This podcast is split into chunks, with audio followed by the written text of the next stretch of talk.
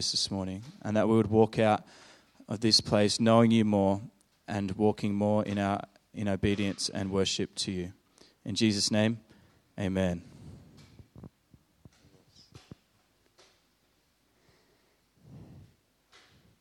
Blessed is the man who walks not into the counsel of the wicked, nor stands in the way of sinners, nor sits in the seat of scoffers. But his delight is in the law of the Lord, and on his law he meditates day and night. He is like a tree planted by streams of water that yields its fruit in its season, and its leaf does not wither in all that he does. The prospers, the wicked are not so, but are like the chaff that the wind drives away. Therefore, the wicked will not stand in the judgment, nor sinners in the congregation of the righteous. For the Lord knows the way of the righteous, but the way of the wicked will perish.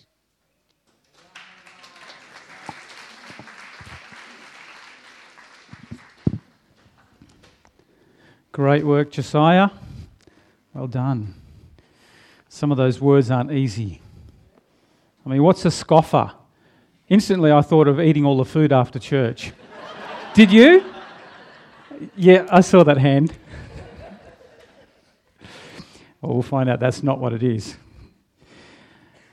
Good morning. My name's Andrew. I'm uh, one of the pastors here, and it's my privilege to um, lead you in the word this morning. And I just want to begin by just saying how adaptable are our, um, our, our, ministry team and our serving team and that, you know, seriously. Um, we've got no power, and we're running the whole show on one PowerPoint. I'm waiting for sparks, but don't worry about it, you know. The sparks will be not power, that'll be the Holy Spirit. But um, I just think it's amazing that, you know, sometimes when we need to adapt, we've got just wonderful people that God leads to do that. And I used this example last week because we're kind of, you know, God is still moving even though uh, there's renovation and there's improvement happening. And it's a bit of an analogy of my life. You know, the process of sanctification is improvement and renovation, and God is still working at the same time. So, isn't that a great analogy? So, um, yeah, just wanted to mention that. I think that it's really great that we can uh, still get to worship like that. I wanted to talk about, I've had this on my mind for a little while. I wanted to talk about what it means to be blessed. And, and I thought, well, where can I go? I can read a lot of books and I can um, certainly read lots of places in the Bible where it talks about blessing. But I think that Psalm 1 is dead set solid. It's really, um, it really helps us to understand what blessing is all about.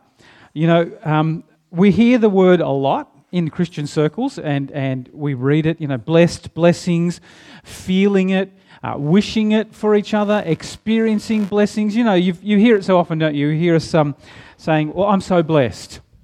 Um, or they're so blessed. Or, um, you know, I've been blessed with. You know, I've been blessed with a, a house or a, a, gorgeous wife or a, you know, a gorgeous wife to be, you know, soon. I see that hand too, brother.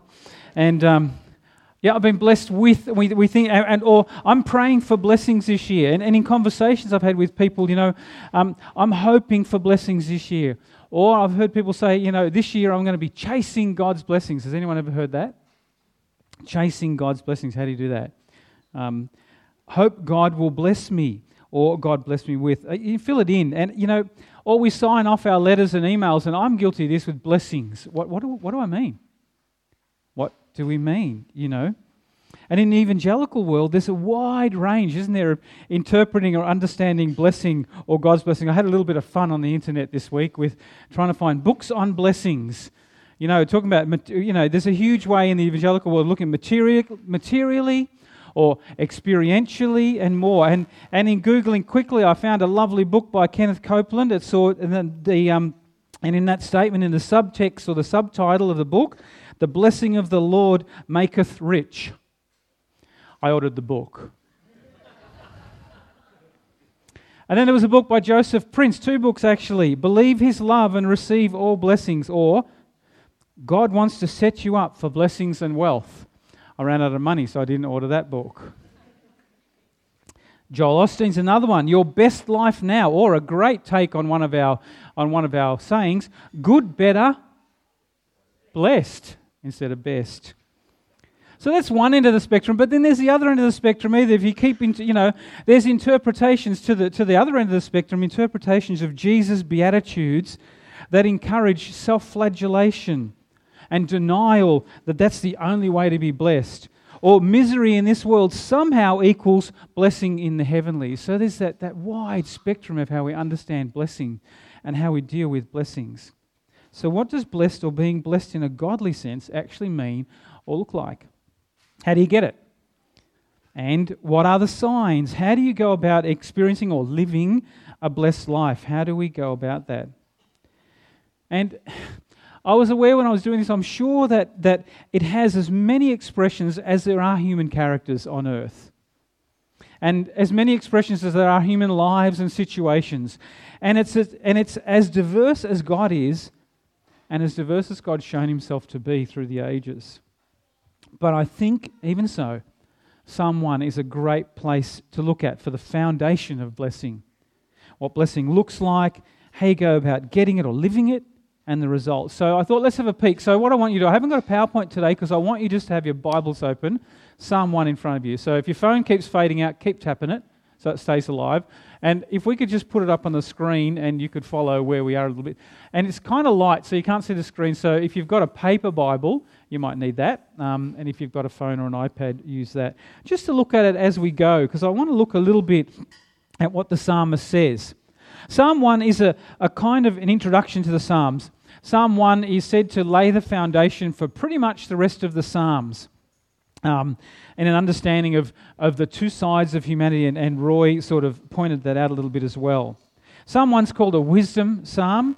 And um, if you know a little bit about Psalms, there's different kinds of Psalms. There's, you know, there's a bit of a dispute. Some say there's five or eight or ten types, but there's Psalms like poetry Psalms, and that would include things like David's songs and the things that he does. There's wisdom Psalms like this one. There's praise Psalms. There's royal Psalms. And then there's those thanksgiving Psalms and perhaps more. But Psalm 1 is a wisdom psalm. Psalm 1 is supposed to impart wisdom to us and speak about the wisdom of the heavenlies, the wisdom from God. And it lays down the premise of two distinct ways to live, doesn't it? And not just two ways to live, but also the results of those ways, what happens. One being righteous, blessed, then, if you like, and the other being wicked, damned to eternity, to eternal he- um, hell. The very first word in the psalm is the word blessed. And it's interesting that the Hebrew word, the Hebrew sense of that word is plural, blessings much. And it talks about, or, or this sense of continual or ongoing. So we read the word blessed, but it's not just a once off thing. The, the Hebrew is talking about an ongoing sense of this continual multiple, multiplication of this. And what the Hebrew word of blessing actually means, the interesting, comes from the word which means to go straight, to go forward, to advance, to proceed. So you could say, always proceed or continually go forward or ongoing advance in your life. So blessed is that continual, lots of, ongoing advance in your life to go forward, to proceed. But the trick is where. And the next, and then in the next line, blessed is the man who. Well, there's a hint there. Blessed is the man who, or you could use the word that. Blessed is the man that. So we have to do, or in this case, not do something. So the interesting thing is, what I notice is we do have a role, don't we, in our lives being blessed. There's this sense where God invites us into a life with Him, that, that somehow blessing captures that sense of we're invited into this place. So blessed is the man who, or that, and in this case, it doesn't do. So, what do we not avoid? What do we not do, or what do we avoid in our lives according to this psalm? And the psalmist presents it as a kind of a progression, if you like. You know, going deeper or slowly getting, getting in further into something. That's not so apparent in the English, but is much more apparent in the Hebrew um, of, the, of the psalm. So let's have a bit of a look. Um, and so if you've got the psalm in front of you, you've got the words there, have a look at the words. I'm going to run quickly through the words a little bit. Well, he says, So what should we not do? He said, Blessed is the man who walks not. Don't walk in the counsel of the wicked. Does not walk. Um, and in the Hebrew, the walk means go along with, or follow a course of action, or to live a life, or follow a path, a way of life. So he doesn't follow a path or a way of life in the counsel, walk in the counsel. And that's, a, that's a, probably a bit of an old word, but in the Hebrew, counsel means purpose or plan or resolution of the will. Um, also takes in the sense of a viewpoint or a way of thinking. So, blessed is the man who does not walk, take the path of somebody, of a purpose or a plan or a way of thinking of the wicked. So, they're the ones we're not supposed to follow. So, wicked. I had a look again. What's wicked in Hebrew? I think that the psalmist, it's a short psalm, but I think every word in there is important for us. I had a look at the wicked, and in Hebrew it's loose, unstable, ungodly. I mean, we conjure up all these things anyway when we think of wicked, don't we? Controlled by their own desires and emotions or impulses of the mind and flesh rather than the Word and the Holy Spirit. So the man of blessedness is one who is determined to walk by the whole counsel of the word, not by his emotions, experience, tradition, or by popular opinion. So we're seeing the first case that the psalmist is saying, you know, um, this continual moving forward comes, this blessedness comes to someone who doesn't do this. And he goes on, nor stands in the way of sinners or stand is to stop and to be firm, isn't it? To, to be in the way of sinners. From just walking in their counsel, from hanging around, to a more confirmed way of the wicked, more involved and more influenced in the path or the way of sinners. A way is a course of action, isn't it? A, a manner of work. It, it talks about the conduct or the behavior. And so sits in the seat of scoffers. Now, I said that about it's not sitting down and eating lots of food with people. Sits in the seat of scoffers, and you're, you're getting the picture now and how it progresses. Sit in the Hebrew is to dwell or to linger or to stay. And the seat is where they hang out. And it's interesting that that's an old word. The seat, we talk about it in, in royal terms or in, in governmental terms. Where is the seat of power? Where power is. So the seat of, the place of the ungodly, the worldly people. So just recognize the progression there a little bit, you know, so that you start off by um, you start off by walking in the counsel of the wicked. So you begin to hang around people with the wrong sense of, of what's right or wrong. And then they stand in the way of sinners. So you hang around and you stop there for a little bit. And then you begin to stay with them where the seat of power is. You sit with them. Do you, do you see that progression a little bit? It's kind of like you, you watch that as, uh, in kids or young people or even ourselves. And you begin by watching something, it's, it's curiosity. Then you hang around it, it becomes an interest that you have. Then you become a part of it and you get involved, and it's a bit of an involvement, isn't it? Allowing us to be drawn in and shaped by something. You know, and we all follow things. And, and I recognize this in my own life. You know, I think of um, stories of, um, of myself when, when I was young, when I was a teenager, and I, I began smoking. I can remember that. You know, I, I was just curious. I knew some older guys that did it. You know, does anyone identify, not with smoking, but something like this? Some, some older guys that did it, and they seemed really cool. And they seemed like they were really enjoying it, you know. And then I, you know, so I was kind of that would be walking in the counsel of hanging around it. And then I decided to try it and, um, and thought, not only did I like it, not at first, I don't think anyone did at first, but not only did I like it, but I felt cool. I felt like I belonged and I hung around. And then, of course, I became a smoker back then. I became involved in it. And so you see that that's the case with, with all sorts of things. You see that how do, how do gangs work? How do, how do youth gangs work? How do cults or sects or, or how, do, how, do, how, do, how does society work in that way? How do our kids get drawn into things? And I started thinking of you know, the cyber world where you're curious about something and, and um, you begin to draw and you begin to take a, an extra interest in it and you begin to just involve yourself a little bit in it. And this is what the psalmist is talking about. So we know that that's human behavior. We know that that's what we do. And he's saying, Blessed is the man, or blessed is the person who doesn't do that. To be blessed or to experience blessings, you avoid those things, you watch out how you progress. So the question is, what do you do? So if, the blessed, if a blessed person doesn't do that, what does he do? And the next line, he says that. His delight is in the law of the Lord, and on his law he meditates day and night. So does that mean that we just sit in a room the whole day and read the Bible?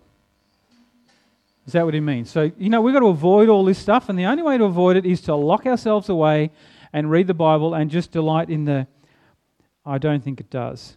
I think he means being mindful of the word, being attentive to the word, using it to guide your life. Now, if you're going to use something to guide your life, you've got to read it, you've got to understand it.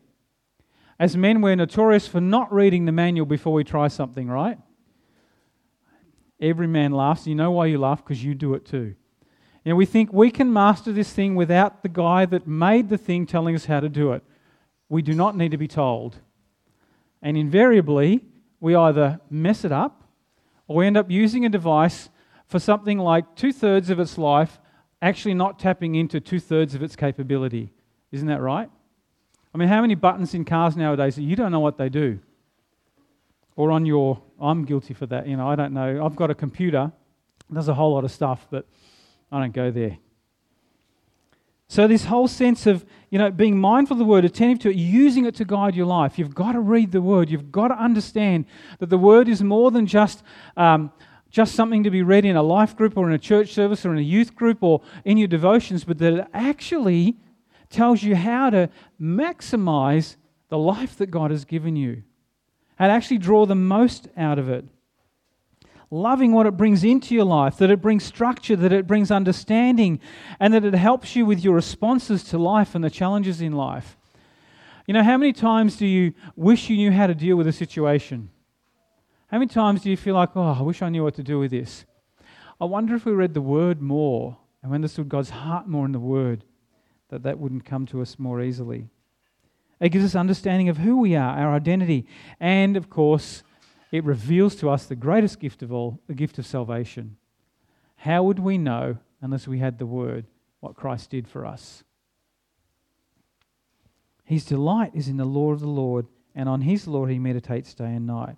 The psalmist wants us to understand that it's that constant, he talks about day and night. Day and night is not, it just, it's, it's, it's the Hebrew sense of talking about rhythm that it becomes the word becomes a rhythm that that um, meditating or um, delighting in the Lord becomes a rhythm of our life and it becomes a lifestyle that it begins to affect our normal and everyday life. Not just the parts of life where we do our morning devotions or the parts of life that we would call spiritual, like going to uh, um, our life group or uh, going to church. But there's a sense where the Hebrew talks about that the Word sort of is Im- that life is immersed in the Word. All of life is immersed in the Word. That we're soaking in the Word in all the parts of our life, and it's affecting us. Central to blessing is the Word of God. Its truth, its guidance, its instruction, and the life that it gives. So, blessing does come from somewhere. And we see that we do have a role in it. It matters where we tap into or what we tap into for our formation. It matters what we allow to form and shape us. The, the thoughts, the impulses, the, the opinions, and the way we see the world. It matters what we allow to shape us. It matters what we choose to guide us. It matters how we set our values and where we tap in to understand what our values should be. It matters the company we keep and how that shapes us. These things really matter. The psalmist makes that really clear. You know, I, I would say as quick as anyone that I want to be blessed. Well, then this matters. If I want to understand blessing, it, it really matters. The psalmist shows us two very distinct and opposing roads. And, and um, Roy used the roads analogy, and the psalmist does that. He chose, shows us two ways. One leads to being blessed, many blessings, the other not so much. The language is pretty harsh. So maybe you could say, rather than say, I've been blessed with, maybe you could say, I'm blessed by rather than blessed with. So, what does it look like? Because the psalmist doesn't leave us hanging there and saying, well, f- figure out um, what that might look like in your life. But he doesn't list off these things. So, if you live like this, if you delight yourself in the law of the Lord and, and meditate on it, you know what? You're going to be rich. You're going to have a smoking hot wife like I do, and like, where's Isaac gone? Is about to get you know, so you can Instagram it and you can put a thing up and saying, you know, because we do that, don't we? Before you start throwing throwing stuff at me, you know, we all stick that on, you know, we stick a picture of us and our, our, our beloved and say blessed. Really, that's just the tip of the iceberg. That's not what blessed is. But we all do it. I did it. We had our 33rd wedding anniversary recently, and we put it up there, and we said, you know, Sue puts up her post, and I put up my post, and we say something about being blessed. We have a bit of a competition, actually. Sue, uh, when we both put something up, she gets stacks more likes than I do because she's got friends. No, no, that's an exaggeration. I do have one.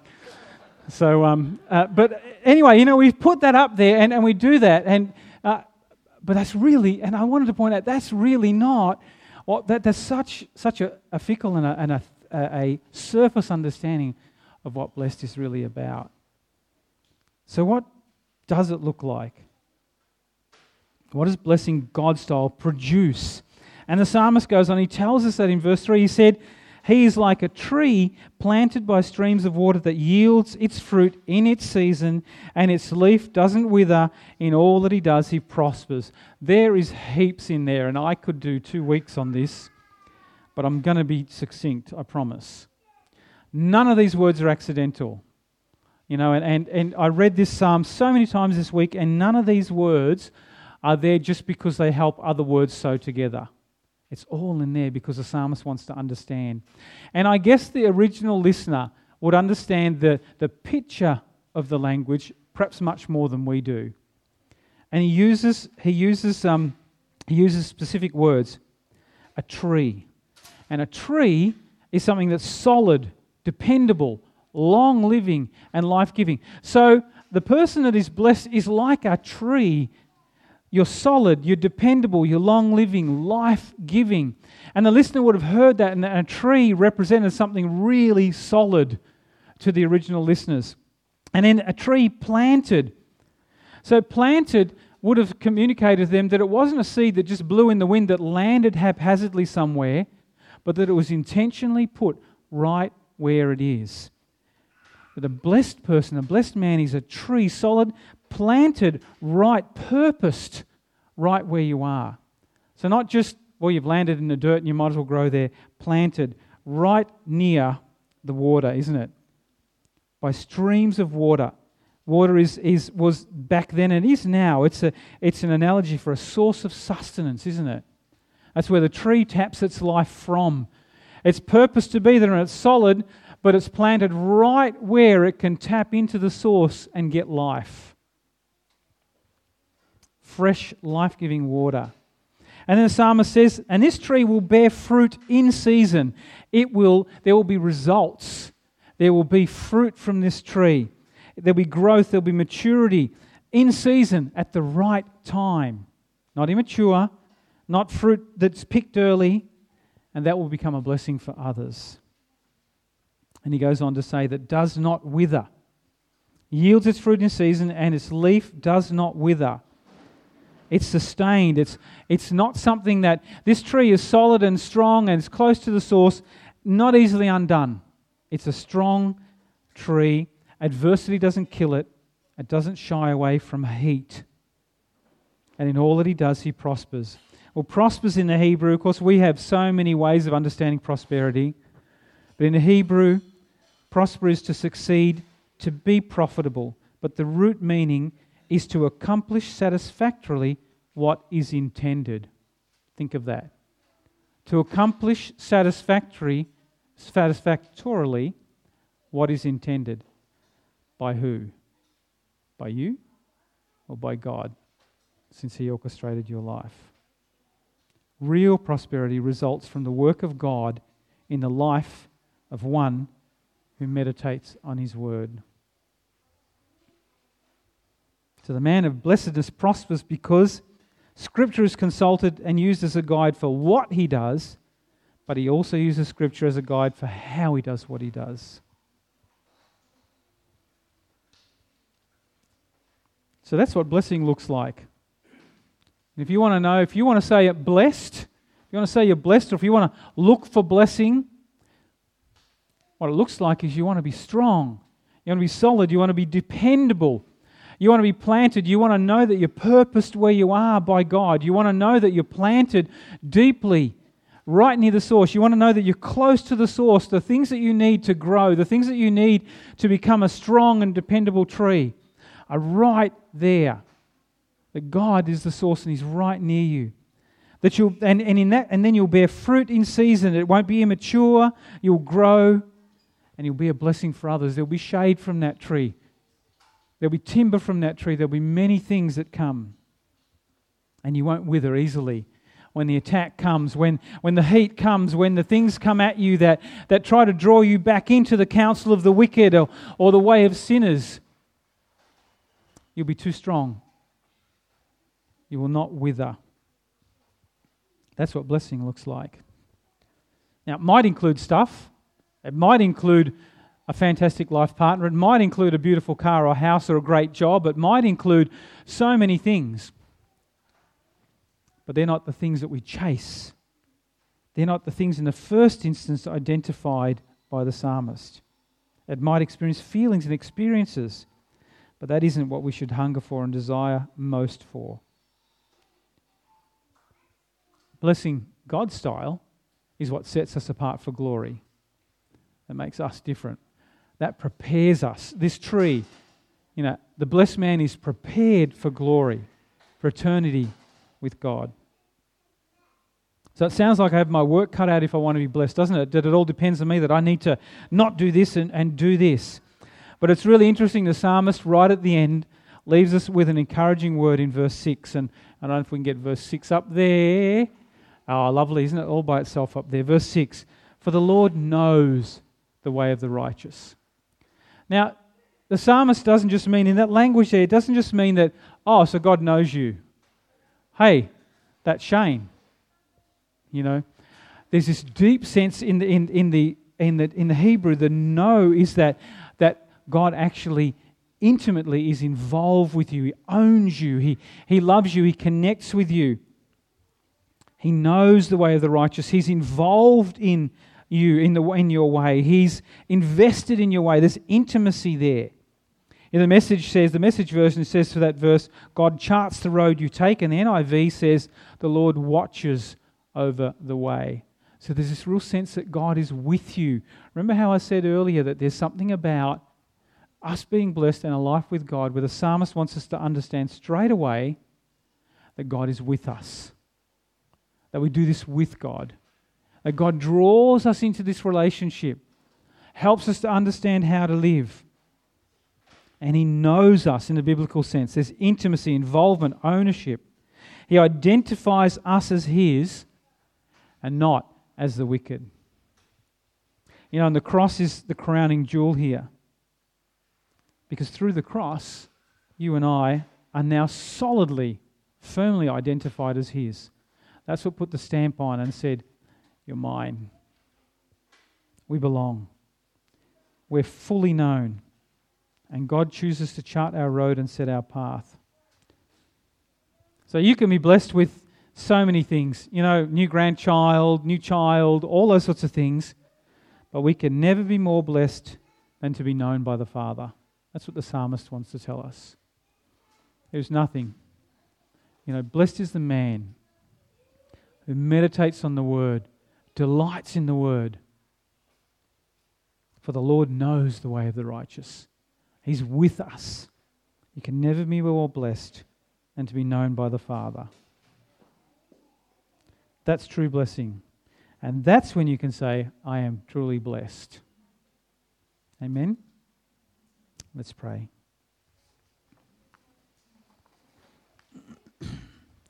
God, we thank you that. Um, you know, we just talked about uh, Australia Day, and and um, we think of being blessed to live in this country, and we certainly are. We thank you for so many things that you give us. But Lord, we thank you that blessing runs so much deeper than that. That real blessing is being known by you.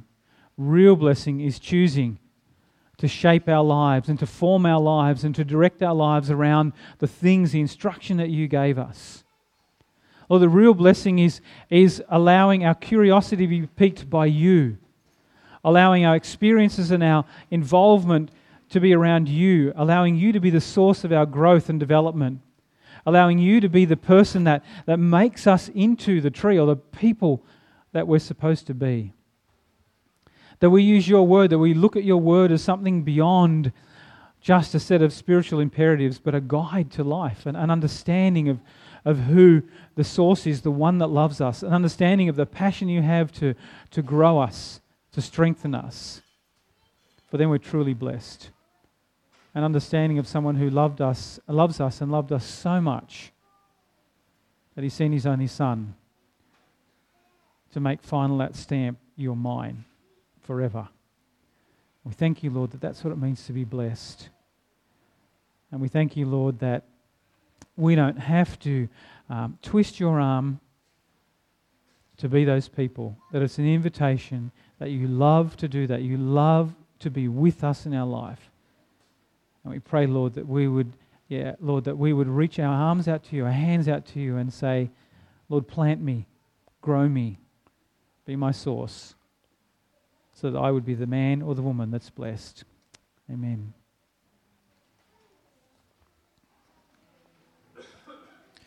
Um, we're going to finish off by singing this song, None But Jesus, and it's just an invitation, I guess, to declare exactly what we've heard that there's no one else.